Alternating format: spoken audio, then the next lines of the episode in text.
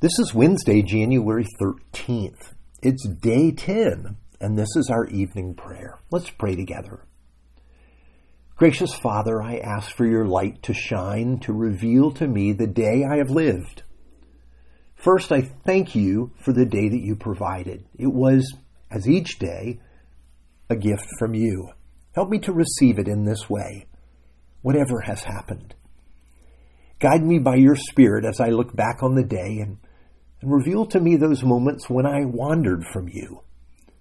Help me to see in all of these moments that you were always drawing near to me.